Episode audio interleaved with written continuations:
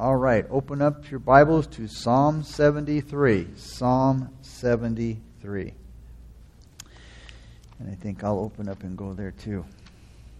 Psalm 73. It's a psalm about, I entitle it Riches Can Be Deceitful. Riches can be deceitful. This psalm is a psalm of trust with some aspects of the wisdom psalms. And the psalm is kind of unusual, if you will, because it tells the, sto- the story about the psalmist's struggle with envy, doubts, and his faith in God. But through his struggles, the psalmist Asaph learned to trust in God. And you see, that's, what's ha- that's, that's what should happen when you go through struggles. You know, it should draw us to God. He doesn't give us struggle so that, you know, He can, you know, knock us on our back. It's to bring us to our knees. The arrangement of the psalm is as follows First, the temptation to be envious of the wicked, verses 1 through 3. Second, a description of the wicked, in verses 4 through 14. Third, the realization that the end of the wicked is the balancing factor, verses 15 through 20. Fourth, the psalmist regret over his uncertainty, verses 21 through 24. Fifth, a renewed resolve to trust in God alone, verses 21, uh, uh, verses 25 through 26. Uh, number six, the destruction of the wicked in verse 27, and a renewed trust in God in verse 28. This is the uh, this is the book of uh, the book three of the Psalms. This is book three of the Psalms, starting with Psalm 73 through 89. And these particular Psalms celebrate the sovereignty of God God's hand in history, God's faithfulness, and God's covenant with David. And these Psalms remind us that our worship of the sovereign, almighty God, it should be continual. It should be at all times, and it should be through all circumstances. The theme of the psalm is the temporary prosperity of the wicked and the lasting rewards of the righteous. We should live holy lives and trust God for our future rewards. The author is Asaph. Now, Asaph was a leader of one of the temple choirs, 1 Chronicles 25 1. The first 20 verses have two strong themes running through them. First, the wicked prosper, leaving godly people wondering why they bother to be good. And secondly, the wealth of the wicked looks so inviting that faithful people may wish that they could trade places with them. But these two themes come to surprising ends. For the one, the wealth of the wicked suddenly loses its power at death. And we've heard the term, you know, death is the, is the great equalizer. You know, all that power, that so called power that they have because of their wealth, their money, whatever it might be, uh, it, man, it's, it's nothing when it comes to judgment time. And on the other hand, the rewards for the godly, those suddenly take on eternal value. Now they're meaningful if they weren't before. What seemed like wealth is now waste, and what seemed worthless now lasts forever. Don't wish, and we said this, this in this morning's study, don't wish you could trade places with evil with evil people, that is, to get their wealth. And, and, and, I, and I read a quote by Jim Carrey, the actor, the other day. And I normally don't quote these folks, but it, it pertains to what's being said here. Because a lot of times we think wealth, man, if, if I was wealthy and I had money or whatever it might be, you know, life would be easier. Jim Carrey said, and I'm going on memory, so forgive me. He said, everybody should be rich and have and experience all that they can. He says, because they'll find, up, find out it's not all that there is. Obviously, a very unhappy man. Wealth, experience, we saw that in Solomon, in Ecclesiastes. One day, the wicked are going to want to trade places with you and the eternal wealth that you have. Asaph was one of the members of the tribe of Levi that David put in charge of the worship music that was done at the tent of meeting before Solomon built the temple in Jerusalem, 1 Chronicles 6:39. In time, he seems to have become the leader of this group, and then the father of a whole family of temple musicians. David gave some of his psalms to Asaph, and they were performed by him and his associates, according to 1 Chronicles 16:7. Asaph also wrote psalms himself, and one of these psalms being Psalm 50. The other psalms that are said to be his are Psalm 73 through 83. Now, one thing about Asaph is that he was honest about himself. He was honest about what he saw around him, and he told it like it was. What he saw and what bothered him so much is that the wicked seemed to do really well in life. They seemed to get along pretty well in this world, a lot better than the godly. And this isn't what we would expect in a just universe that's led by a sovereign God. We would probably, if we were control, now we'd, we'd, we'd wipe out the wicked and we'd bless those that are good. Now we always have that question. So, if God is in control of things, then the plans of the wicked shouldn't come to pass. That would be our thinking, I believe, for most of us. They should even be punished in front of everybody. And only the godly should prosper. But that was Asaph's problem. Because you see, that's not the way that's not the way things turned out. That's not what he saw. And you know what? We don't see it either, do we? We see crooks. We see the ungodly doing well and getting rich in this life. We see totally immoral people, vile rock musicians and music uh, movie stars who are paid big bucks and people are, seek after them. They become the spokesman of politicians today. They become the spokesman of oh of all that's right and all that needs to be done. You know, again, uh, which they know nothing about anything, and yet they're sought after. Even criminals get rich selling their crime stories. So, why is it that wicked people prosper and the godly have such a hard time in life? We need to remember if the ungodly don't get saved, this is all, all the heaven they're ever going to experience right here on earth. This is it for them. This is the same question that Asaph asked in this psalm. Why do the wicked prosper? And why do the godly have such a hard time? We also find that question asked in the book of Job. And in each of these places, a different answer is suggested. In Psalm 37, the answer is to wait and to trust God, believing that in the end, wrong is going to be made right, even in this world. Listen to what David said in Psalm 37, 1 and 2. He said, Do not fret because of evildoers. Notice, nor be envious of the workers of iniquity, because they shall soon be cut down like grass, and they will wither as the green herb. Now, in Job's place, in Job, he's not given an answer as to why the wicked prosper. It's simply because God is in heaven and seated on the throne. And we don't dare and we can't ask question or we can't question God's ways.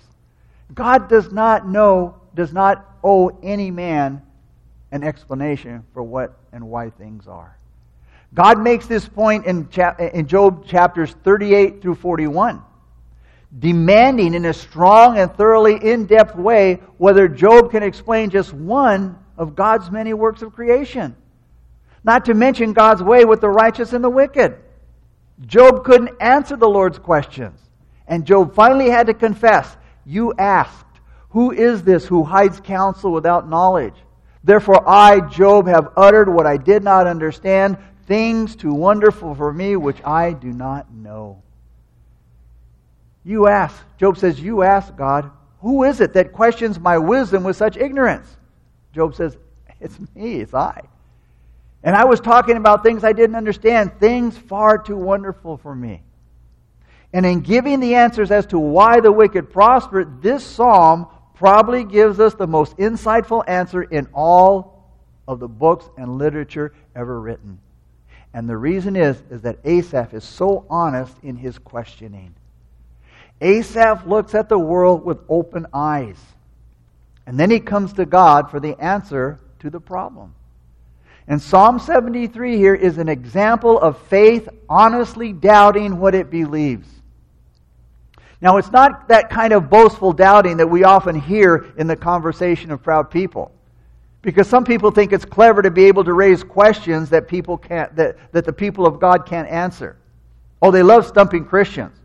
And when they give you an answer, you know, they're all proudful and, and, you know, and it's, oh, I gotcha. But that's not what Asaph is doing here. The proof of this is in the point that he starts out with, notice in verse 1. And he says, Truly, God is good. Truly, God is good. Let's look at now verses 1 through 3 of, chapter, of, of Psalm 73. Truly, God is good to Israel, to such as are pure in heart.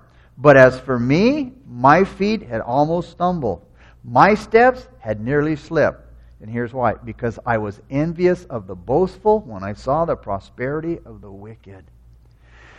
These verses are going to record Asaph's personal testimony of how he was shaken loose from that basic belief for a time that God is good. But the goodness of God is a truth. And for that reason, Asaph starts out by speaking of that truth, and he fish, finishes by speaking of it as well. Asaph starts out in verse 1 with God is good. God is good. That's the basic, that's the truth. And it ends with a similar testimony. But you see, Asaph did have some doubts. And if we would be honest with ourselves, we probably have doubts as well. Even though he said in verse 1 that truly God is good, he also confesses that this wasn't always a definite conviction with himself. And here he contrasts himself with God, saying, But as for me. Now he's saying, God is good. But as for me, I, am not so good. God is good. He's pure and admits, Asaph admits his personal corruption because of impure thoughts. And he admits that for a while at least, he says in verse 2, man, my feet almost stumbled. Why? Because he says, I was envious of the boastful. He, he said, when, when I saw the prosperity of the wicked, man, I almost slipped. I almost stumbled. Which goes against, when again, seeing the prosperity of the wicked, it goes against what we think should happen to the wicked that goodness should be rewarded and wickedness should be punished. That's what makes sense to us.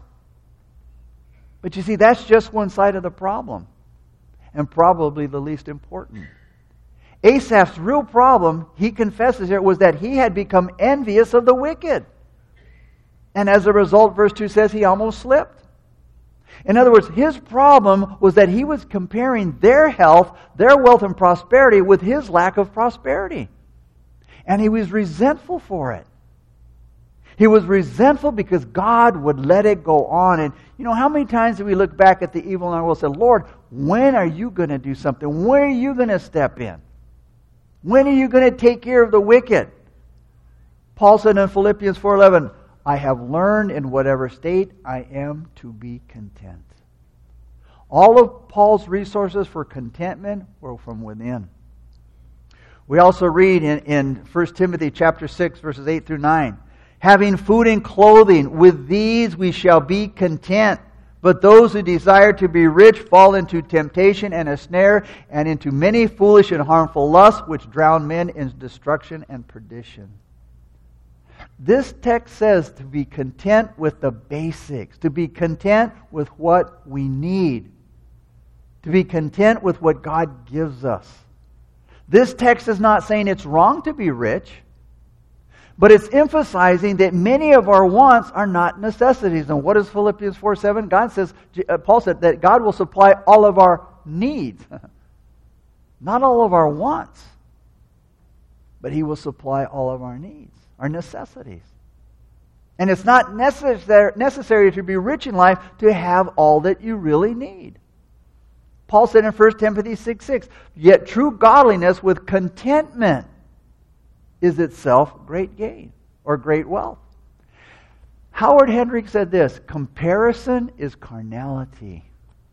Think about that. When you start comparing, comparing your life with somebody else's or what you have and, and, and what others have. That's carnality. And that's where our problem lies as well. And we have to admit it and be honest. It's that God isn't treating us the way that we think He should. Lord, I'm reading, I'm going to church, I'm serving, I'm giving, I'm doing all of the things I'm supposed to do, and yet you're not treating me you're not treating me good, Lord. And everybody else seems to be doing better than I am. And, and that we have to struggle for a living while the wicked, man, they don't have any problems that we can see of. You see, our problem is envy, and envy is criticizing God, and envy is sin. Let's look at verses 4 through 11 now. Asaph says, For there are no pangs in their death, but their strength is firm. They are not in trouble as other men, nor are they plagued like other men. Therefore, pride serves as their necklace, violence covers them like a garment. Their eyes bulge with abundance. They have more than heart could wish. They scoff and speak wickedly concerning oppression. They speak loftily. They set their mouth against the heavens, and their tongue walks through the earth. Therefore, his people return here, and waters of a full cup are drained by them. And they say, How does God know? And is there knowledge in the Most High? Asaph now in verses 4 through 11, he describes what he sees. He's describing the wicked. He's being honest. He's being honest about his sin. And the next thing he tells us is what he thought that he observed about the wicked during this time of his spiritual wavering. He says in these verses, You know, I look at the wicked and they don't seem to have any problems at all. And they seem to be getting along fine. They seem to have good health and they seem to thrive on pride. Other people envy them, envy them. They're wooed by other people, even to the point of being able to dismiss God. What does he know? As dismissing God as having any importance for their lives. The wicked seem to get away with their wickedness. And, and nothing's done about it, God.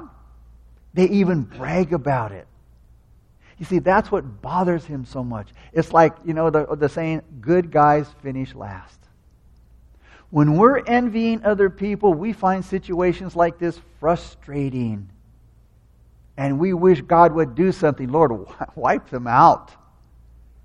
Asaph kind of sums it up, sums up everything uh, he's told us so far about the wicked. Notice in verse 12, he says, Behold, these are the ungodly who are always at ease. They increase in riches. He says, This is what the wicked are like. Man, they're always so happy go lucky. They don't seem to have a care or problem in the world, and they just get richer and richer, and life gets easier and easier. Life just seems to get better and better for the wicked. Look at verses 13 and 14. Surely, oh, look at, surely I have cleansed my heart in vain, and I've washed my hands in innocence. For all day long I have been plagued and chastened every morning. And because he's come to this conclusion, though it's wrong, he feels like, what's the point of living a godly life? And I have heard that throughout the years. I tried Christianity once. It didn't work for me. You know, it was like, well, you know, I heard that if you, you came to the Lord, all your problems would be solved and all everything would be wonderful, and it just wasn't that way. What's the point of being a Christian if God doesn't, you know, basically do what I think He should do?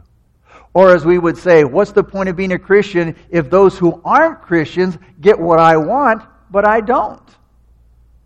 Why should I be a Christian if God doesn't, you know, treat me better than anybody else? And on top of not getting what I want, I am having a whole bunch of other problems. They never seem to stop. And it seems the better I do, the worse things get in my life. It's like I'm being punished for being good. Now, we have to admit, many of us at times probably have felt the same way. Because we start comparing our situation with the wicked. And this is what happens when you take your eyes off of the Lord and you begin to focus on others. But even as low as Asaph got here, as low as Asaph is feeling here, and he's all bummed out by what he sees, and he's jealous of those that he shouldn't be, he's still jealous. But you know what? He's still a, a, a believing child of God. Look at what he says in verse 15. He said, If I had said, I will speak thus Behold, I would have been untrue to the generation of your children. This, this verse really spoke to me. What he's saying here, if I would have shared my opinion, if I would have shared what I felt in my heart out loud, I would have stumbled my brothers and sisters around me. Understand how important this thing is that he's saying here. If I had really spoken this way, I would have been a traitor to your people, God. You see, he didn't say out loud what he was thinking or what he was feeling in his heart because he didn't want to stumble or, harm the faith of the other people, those who were your, are your children, Lord. Remember what Paul said, man, I will not do anything that will stumble, stumble my weaker brother. And what a lot of people don't understand, and we're really talking about Christians, you can do a lot of damage to young, impressionable believers when you start to complain about what, God, what goes on in the church. When you start talking bad about the leaders or the pastor or the people. Those who are coming to be, to be taught by the Lord and to, to receive what the Lord has from them, and you begin to, to, to, to you know, complain about what you're feeling or, or what you think shouldn't, shouldn't be happening. You may be right, but you know what? Take it to God. Because you may just stumble that, that, that weaker brother or sister, that new babe in Christ that is coming to hear the Word of God. When you start to put down leaders or policies, the best thing to do is keep your negativity to yourself and take it to God in prayer. Listen to what the psalmist said in Psalm 38, 12 through 14. Those who also seek my life lay snares for me. Those who seek my hurt speak of destruction and plan deception all the day long. But he says, I, like a deaf man, do not hear, and I'm like a mute who does not open his mouth. Thus I am like a man who does not hear and whose in, mouth, in whose mouth is no response. The psalmist pretended like, you know what? I, I'm not hearing it. I'm not going to listen to it. I'm not going to say anything about it. Asaph teaches us through what he went through that having doubts is not contrary with responsible Christian living. We have our doubts. What he said may have been true. In verse 2, he said, I almost slipped, but he didn't or at least not yet. Because you see, he was still being a responsible leader of God's people. Look at verses 16 through 17. He said, When I thought how to understand this, it was too painful for me until, notice, here's where it turns around, until I went into the sanctuary of God, and then I understood therein. Speaking of the wicked. Now, all of a sudden, during Asaph's flip flopping unbelief and doubt, he comes to a turning point. He's almost ready to go down for the count. But what does he do? And this is the lesson that we should all learn here. He went into the sanctuary of God. And there he comes to learn about and understand what's going on or what's going to happen to the wicked in the end. Remember, it's not about what's going on now, it's what's going to happen in the end when their life on earth is over. The words therein, speaking about the wicked, it speaks of their final judgment, that they will perish apart from God in hell. But what's the connection between this important insight and Asaph going into the sanctuary? Well, there's a few different ideas. One, I think that when he went into the sanctuary, and he sat quietly before God. When we go before God and we quit speaking, when we quit throwing all of these questions at God, why this, why that, how come, and just sit quietly before him,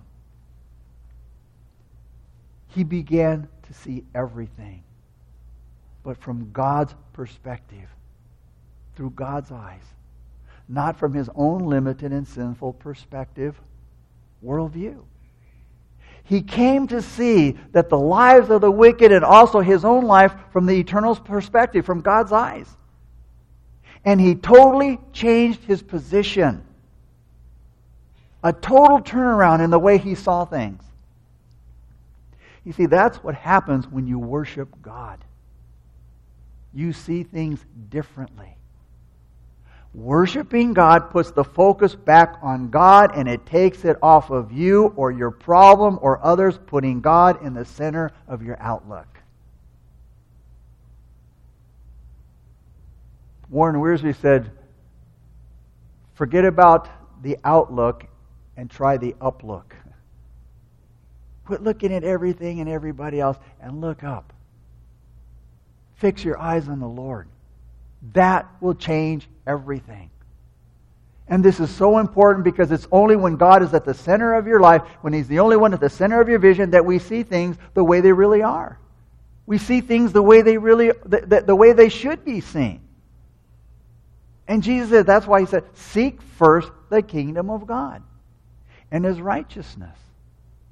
When we put God at the center of our lives, it brings everything back into focus. It gives us the right perspective. It sets our behavior and our thinking straight. And then verses 18 through 26 shows us what happens when we are Christ centered. Let's look at verses 18 through 20. He said, Surely you set them, them, the wicked, in slippery places.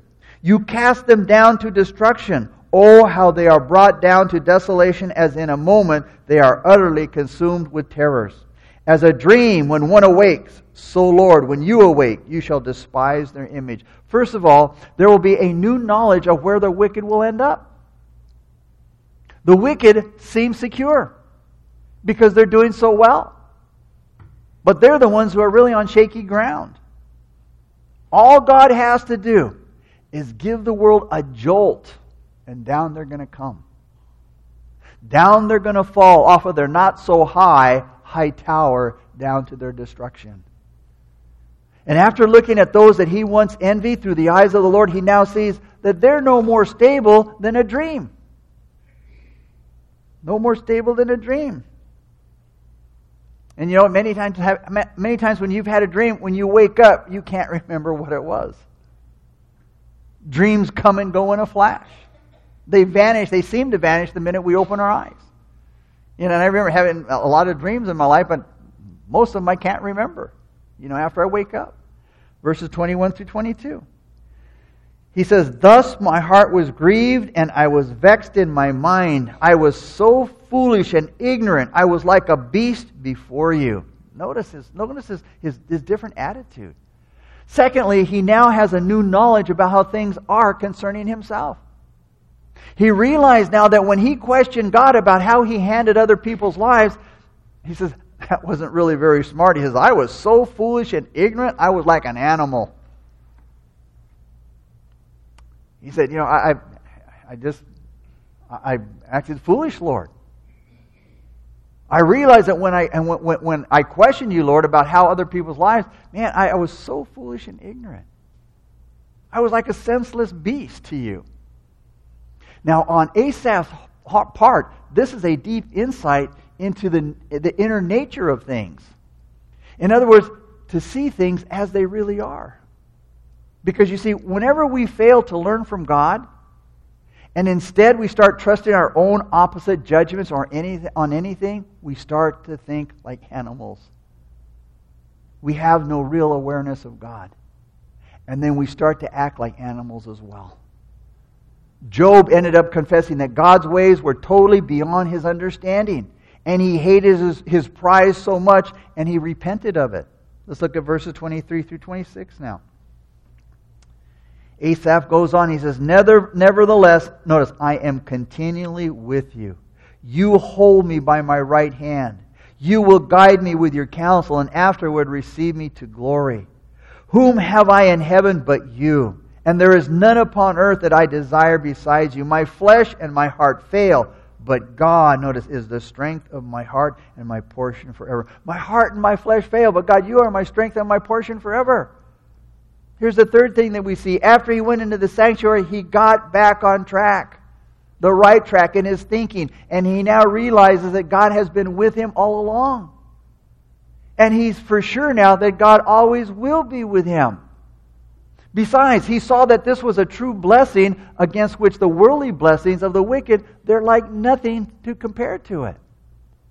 These verses are the high point of Asaph's testimony.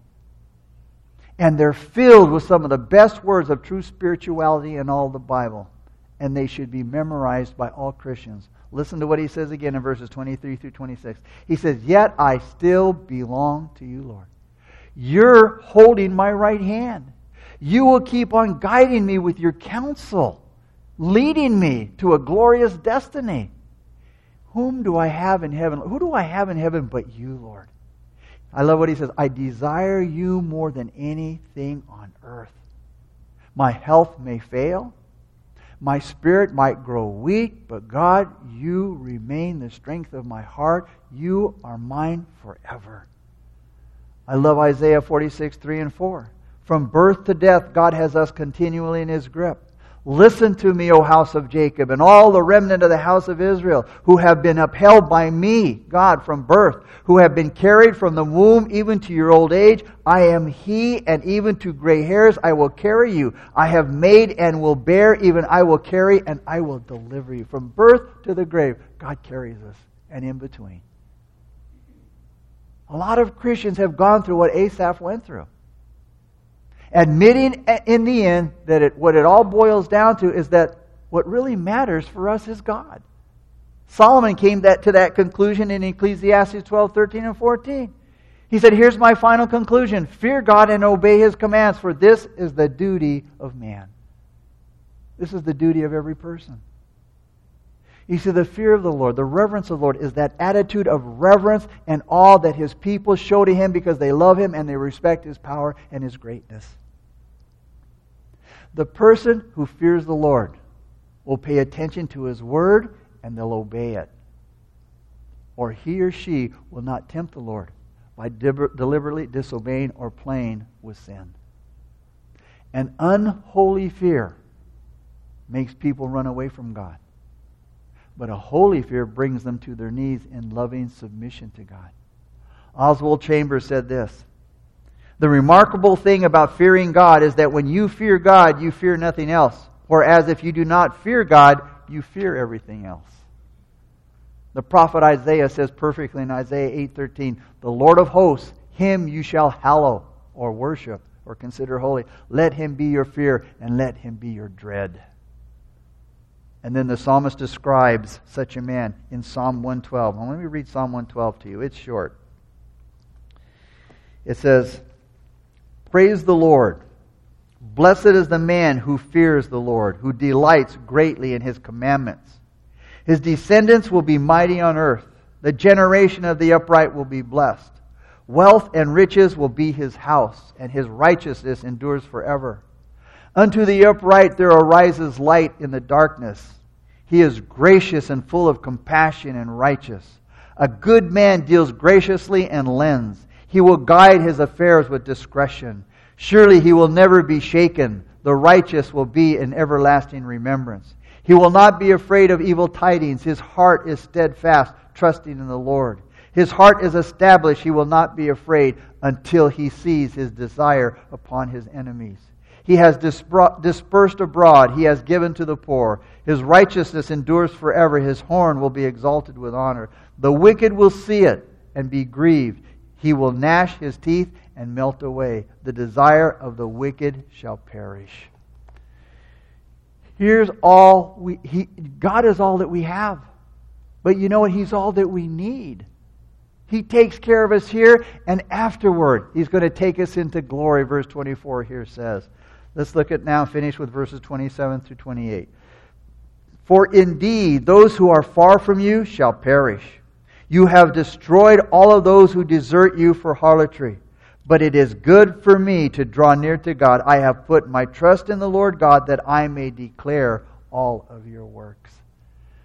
Asaph ends the psalm by saying what he said at the beginning that the wicked will perish in the end, and that God will be the, the, the righteous, will be with the righteous, and they will be with him. And then Asaph says in verse 28, It is good for me to draw near to God. What an understatement. It is good for me to draw near to God. Asaph dwells upon the wonderful name of the Lord Jehovah. And he says it's the basis of his faith. Faith is wisdom, and it's key to the mysteries of God. It's the answer to confusion and the compass in the storm. It leads us when we're confused and, and don't seem to have any dist- uh, direction. Trust and you'll know. He says that I may declare all of your works. He who believes will understand, and so they will be able to teach.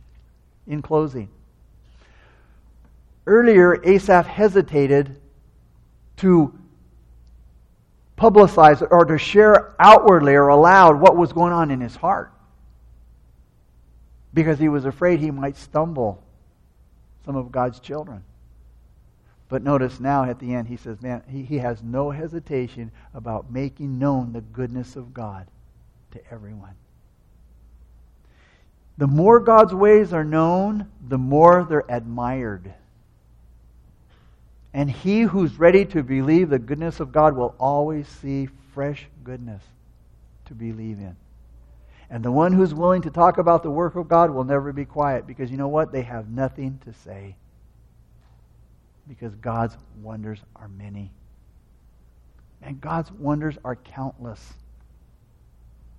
They, again, the one who's willing to talk about the works of God will never be quiet because they, they don't have anything to say but because they have many wonders that they can share with other people. We, I mean, we really shouldn't have a problem sharing with others about our God because there's so many things that we can share.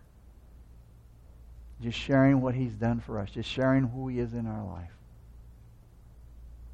Very simple. And again, so much to share. Father, we come before you, Lord. We thank you for this psalm. We thank you for Asaph and sharing his heart with us, Lord. Father, being open and honest about what was going on in his heart, Lord.